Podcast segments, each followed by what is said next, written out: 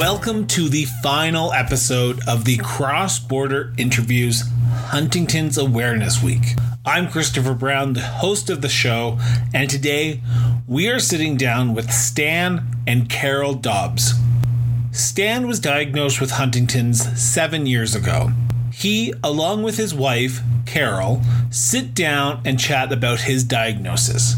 We chat about how they became active in the Southern Alberta chapter of Huntington Society of Canada and how Stan still remains active to this day with daily workouts and exercises.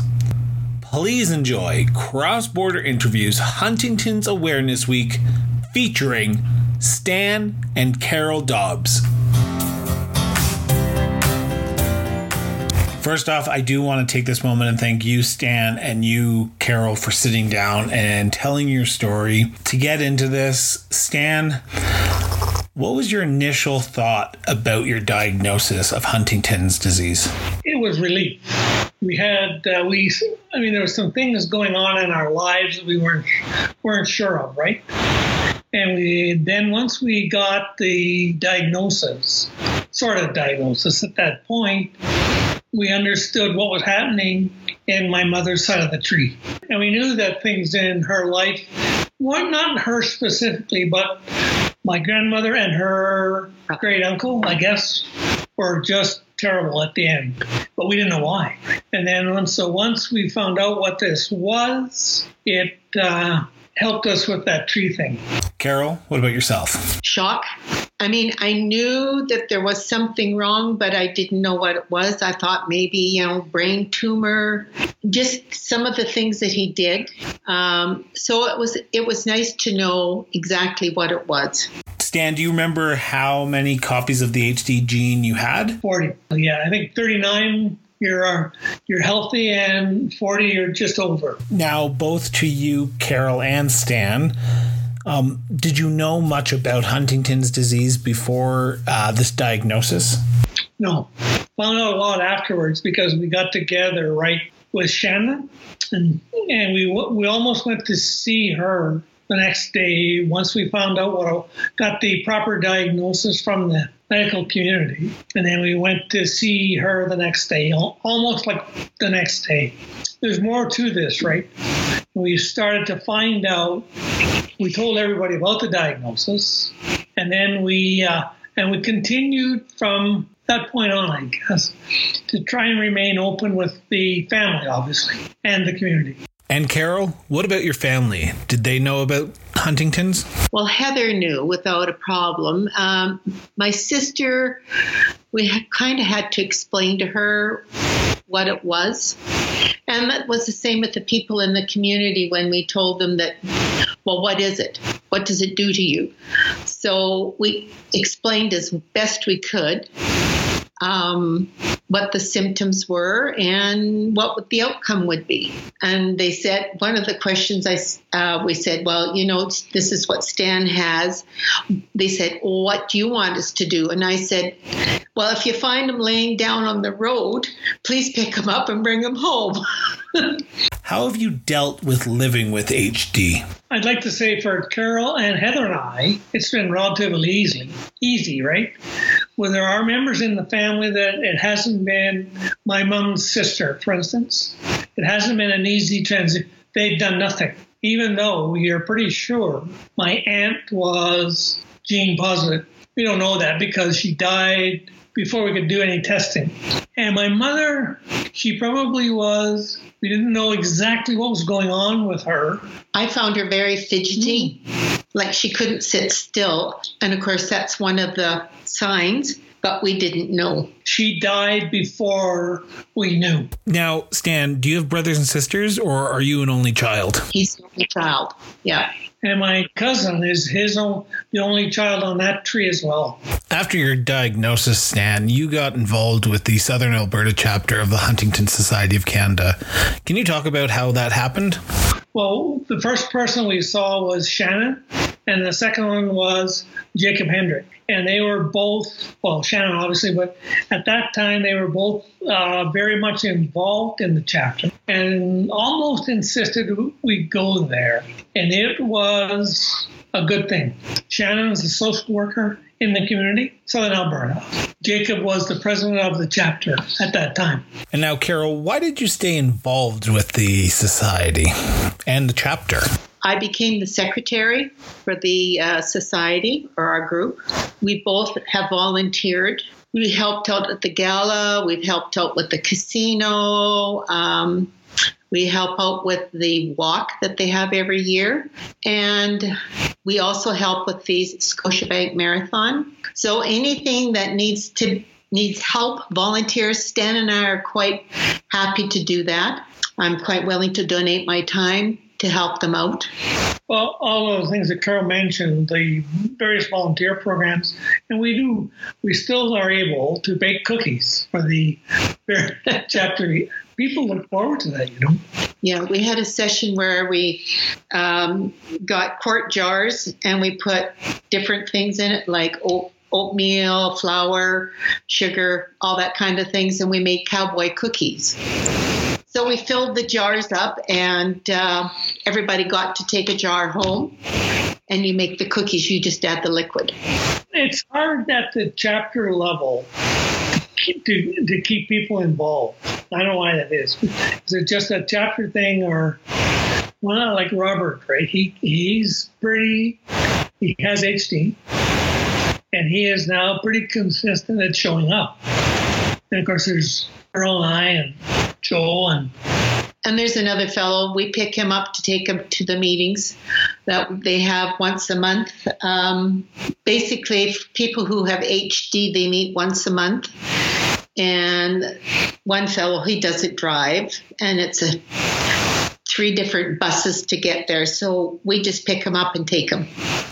Now, Stan and Carol, uh, Heather is now the chapter president of the Southern Alberta chapter of the Huntington Society of Canada.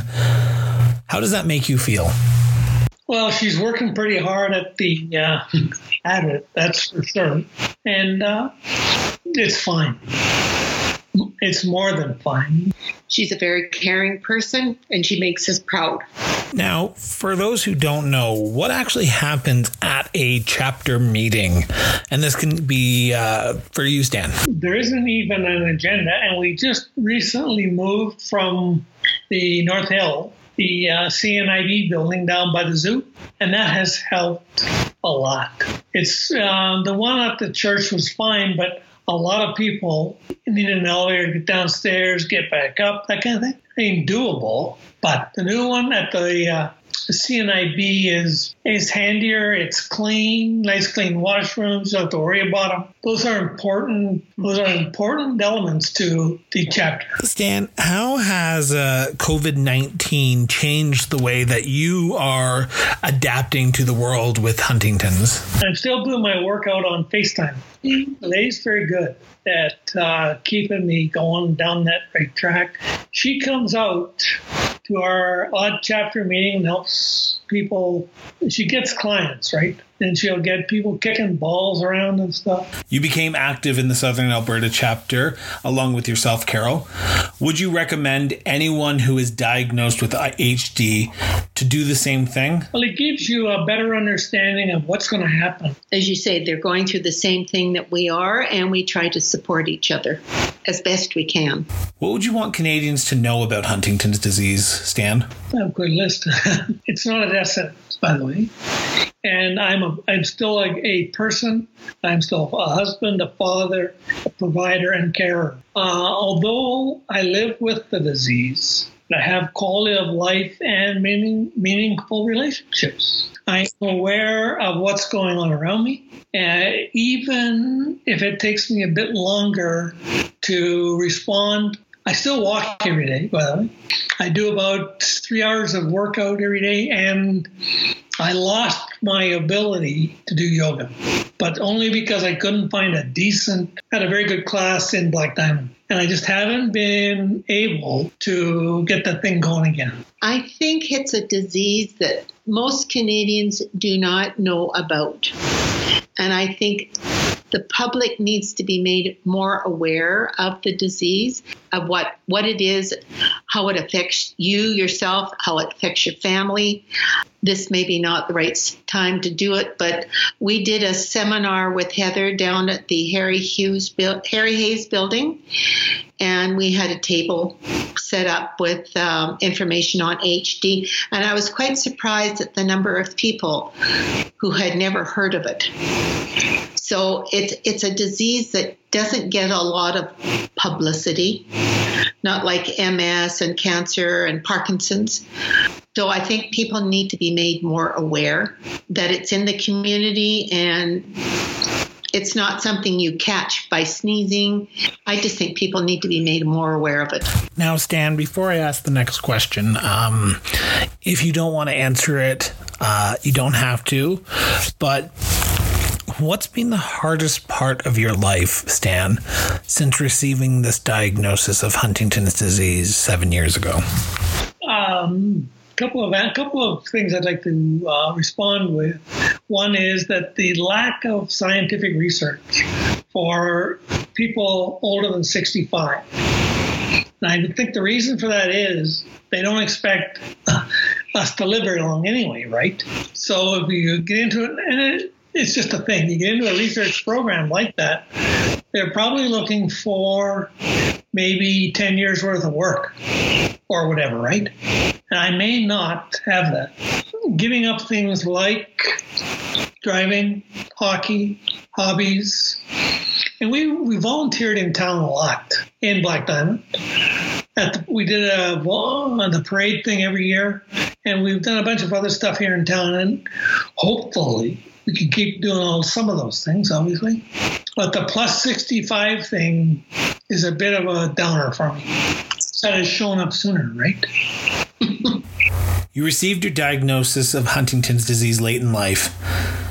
Looking back, Stan, are you happy with the way your life turned out?